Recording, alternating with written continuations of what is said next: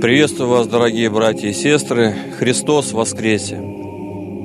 Сорок дней воскресший Господь наш и Спаситель Иисус Христос пребывал вместе со Своими учениками. Сорок дней Он открывал им тайны Царствия Божия. И сорок этих великих дней ученики имели радость и счастье видеть и слышать своего воскресшего Учителя. И поэтому и мы сорок дней до праздника Вознесения приветствуем друг друга этими самыми радостными, самыми близкими и добрыми для каждого человека словами «Христос воскресе!». До праздника Святой Троицы читается Евангелие от Иоанна, но каждая неделя имеет свое название. Первые две недели были непосредственно связаны с воскресением Спасителя, это неделя о Фоме или Антипасха. Вторая неделя посвящена женам-мироносицам. А вот последующие три недели посвящены определенным чудесам, которые совершил Господь. Но в каждом этом чуде есть важнейший для нас смысл. Сегодня у нас неделя о расслабленном, следующая неделя будет о самарянине, и, наконец, шестая неделя по Пасхе, неделя о слепом. Сегодня Церковью установлено чтение пятой главы Евангелия от Иоанна с первого по пятнадцатый стих. Но сразу оговорюсь, мы прочитаем с вами на один стих больше, прочитаем еще шестнадцатый стих. И в ходе нашей беседы я постараюсь объяснить, для чего мы с вами это сделали. Итак, Евангелие от Иоанна, пятая глава, с первого по шестнадцатый стих.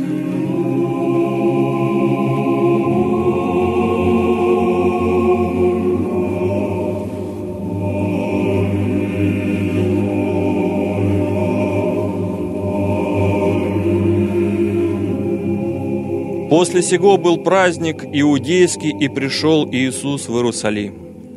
Есть же в Иерусалиме у овечьих ворот купальня, называемая по-еврейски Вифезда, при которой было пять крытых ходов.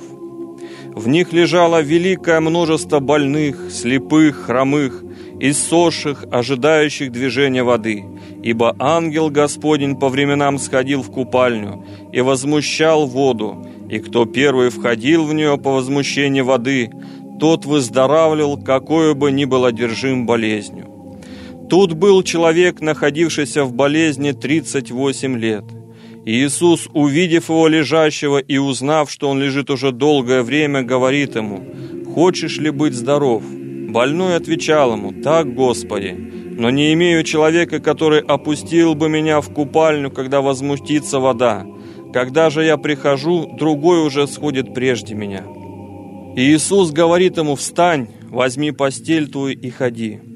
И он тотчас выздоровел и взял постель свою и пошел. Было же это в день субботний. Посему иудеи говорили исцеленному: «Сегодня суббота, не должно тебе брать постели».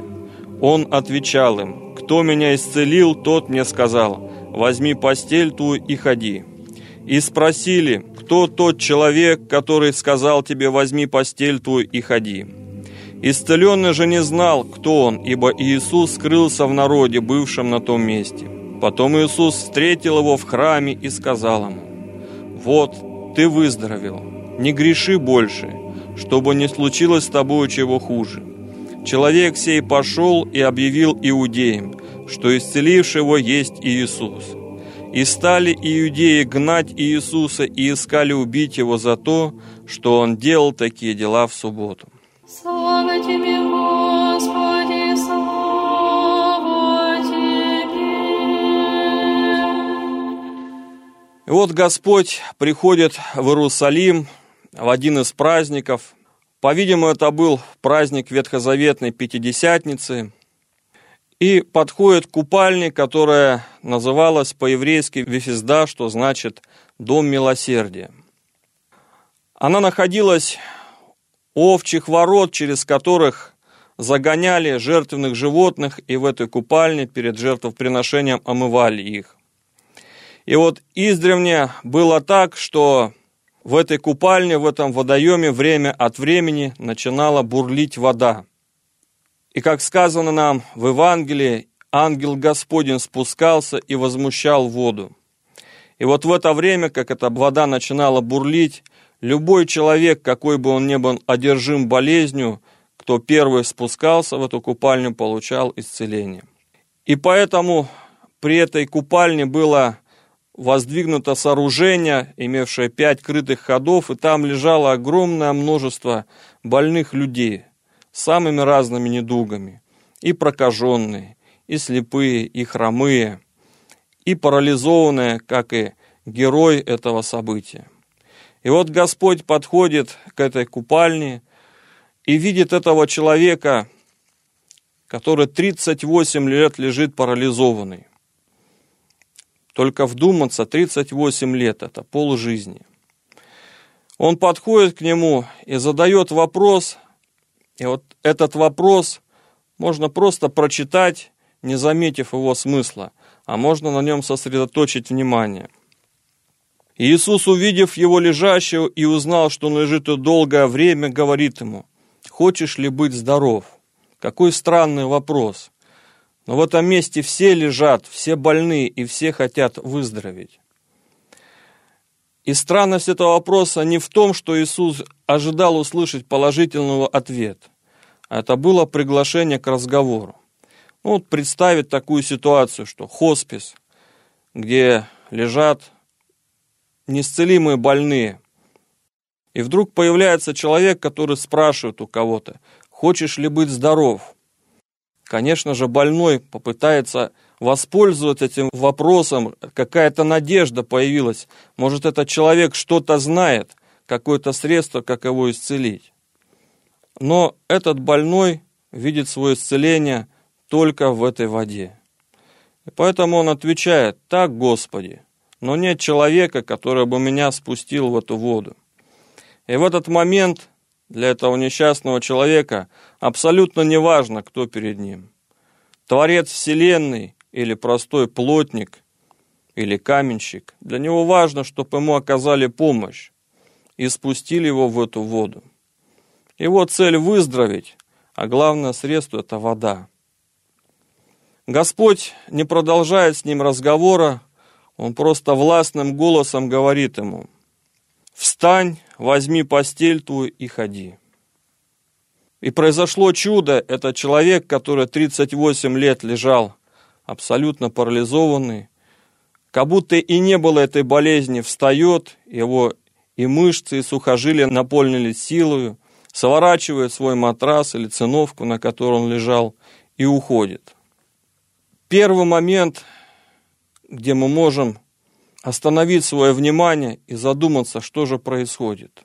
Сразу на память приходит событие, когда десять прокаженных увидели издалека Спасителя и попросили об исцелении.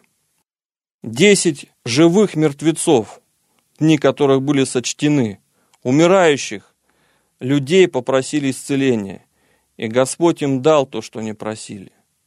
Только один из десяти вернулся поблагодарить Спасителя. Что это такое? Это наша с вами греховность. Это отсутствие у нас благодарности. И вот и этот человек, который тридцать восемь лет мечтал об исцелении, получив его, даже не сказал спасибо.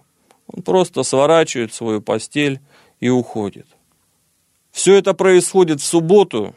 Его встречают иудеи и спрашивают его, почему он нарушает субботнее правило, почему он трудится, ведь запрещено. Человек отвечает, что это не его ошибка, что это не он забылся от радости. Он говорит следующие слова: «Кто меня исцелил, тот мне сказал: возьми постель твою и ходи». Иудеи интересуются, кто же этот человек. И вот здесь очень важен для нас момент. Одно дело, когда человек по своему невежеству или по своей, может быть, какой-то неосторожности случайно нарушил закон. Другое дело, что некто, который совершил чудо, повелевает нарушать закон. Если в первом случае можно было просто получить некое порицание, то во втором случае за такое нарушение закона уже смерть. Через некоторое время Иисус находит этого человека в храме и говорит ему такие слова: «Вот ты выздоровел, не греши больше, чтобы не случилось с тобою чего хуже». Господь говорит ему: «Ты получил то, что хотел, теперь ты здоров. Не греши больше. Начни жить праведно, соблюдать закон, чтобы не случилось с тобой чего-то хуже». А что может быть хуже, чем тридцать восемь лет лежать парализованным? И вот в этот момент, наверное, для нас начинается самое важное. Так часто бывает, и мы это знаем, к сожалению, на своем горьком опыте, что можно очень долго человеку делать добрые дела, можно очень долго помогать, служить ему. Но только стоит сказать ему правду в глаза, как ты можешь мгновенно из разряда благодетеля перейти в разряд врагов. Сразу вспоминаются последние дни нашего Спасителя, вход его в Иерусалим. Те люди, которые ожидали от него, что он воссядет на престол, на царский престол, что он будет делать то, что они от него ожидают, радостно встречали его как царя. Но как только они не получили ожидаемого, Господь для них стал врагом, и они уже требовали от него распятия. Почему так происходит? А потому что мерилом всего в центр ставим себя. Как сказал в одной из своих проповедей известный священник, отец Дмитрий Смирнов, когда мы собираемся на пляж и пошел дождь, это для нас плохо. А когда мы посадили редиску и пошел дождь, это для нас хорошо. Мы в центре всего. Так и здесь происходит. Господь исцелил человека. Для него это хорошо. Но этот человек думает о своей дальнейшей жизни, ее же надо как-то построить. Он теперь здоров, он теперь полон сил, он теперь может зарабатывать деньги, как-то выстраивать дальнейшую свою жизнь. И он сталкивается с тем, что тот, кто его исцелил, на самом деле в глазах имеющих власть, фарисеев и книжников, преступник закона. А с другой стороны, этот человек, который решил его судьбу, подходит к нему и напоминает ему, что на самом деле-то он грешник, что на самом-то деле эти тридцать восемь лет болезни – это было наказание за его грехи. И этот самый человек ему говорит, что ты теперь должен изменить свою жизнь, чтобы не получить большего наказания. Как тяжело это было слушать. И поэтому вместо благодарности этот человек идет и выдает Иисуса иудеям. Этот человек выдает Иисуса тем, кто искал убить его, наказать. И вот именно для этого мы прочитали с вами еще один стих. «Человек сей пошел и объявил иудеям, что исцеливший его есть Иисус. И стали иудеи гнать Иисуса, и искали убить его за то, что он делал такие дела в субботу». И вот как быстро человек этот забыл о том, кто исцелил его, кто вернул ему здравие. И вот хочется теперь из этих событий двухтысячелетней давности перенестись в наше время. А что же происходит в церкви? А мы очень часто сталкиваемся с подобной картиной. Приходит в храм, как в этот дом милосердия, в Вифезду, некий человек и просит: «Батюшка, что мне сделать, чтобы найти работу? Что мне сделать, чтобы получить здоровье?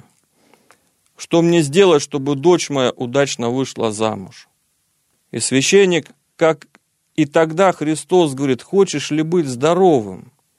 Хочешь ли заглянуть внутрь своих проблем, изменить свою жизнь?»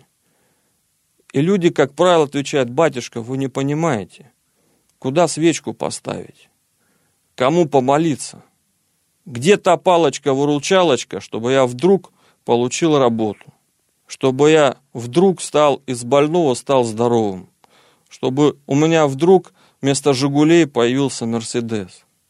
Люди не хотят слышать, что корень-то всех в их греховной жизни, что надо жизнь изменить, прийти к Богу. Так и тогда этот человек, он свою цель видел в этой воде, окунуться в нее и стать здоровым. Духовное здоровье его не интересовало. Вот и дальше развивается событие. Он получил то, что хотел. Какую благодарность ждет Господь? Ни свечки, ни похвалы. Господь ждет изменения жизни. Вот ты выздоровел, не греши больше. Так часто и в нашей жизни бывает. Приходят люди, просят у Господа, и Господь дает. Дает сполна. И здоровье возвращается, и счастливые браки заключаются. И многое-многое, что мы просим, все исполняется. Но где наша благодарность? В лучшем случае вернулся в храм, еще раз свечку поставил. А, как правило, очень быстро забывают люди про это. И вот мы, священники, к сожалению, свидетели всего этого. Очень часто так происходит, что больше человека и не видно в храме.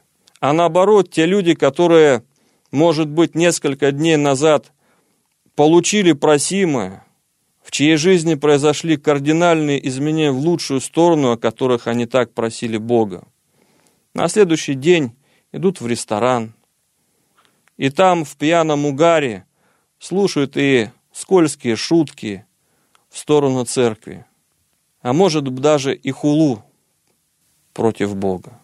И не только не порицают, а иногда и участвуют в этом. И вот хочется всем нам пожелать. Все мы приходим к Богу, конечно же, со своими земными чаяниями, со своими земными просьбами, со своими земными неурядицами. Господь, как заботливый и любящий Отец, слушает нас и помогает нам. Но хочется нам пожелать всем, чтобы мы имели к Нему благодарность, чтобы мы на эти бесчисленные благодеяния Божии отвечали своим исполнением закона, чтобы мы на эти все бесчисленные благодеяния Божии отвечали своей доброй христианской жизнью. С Богом! Христос воскресе!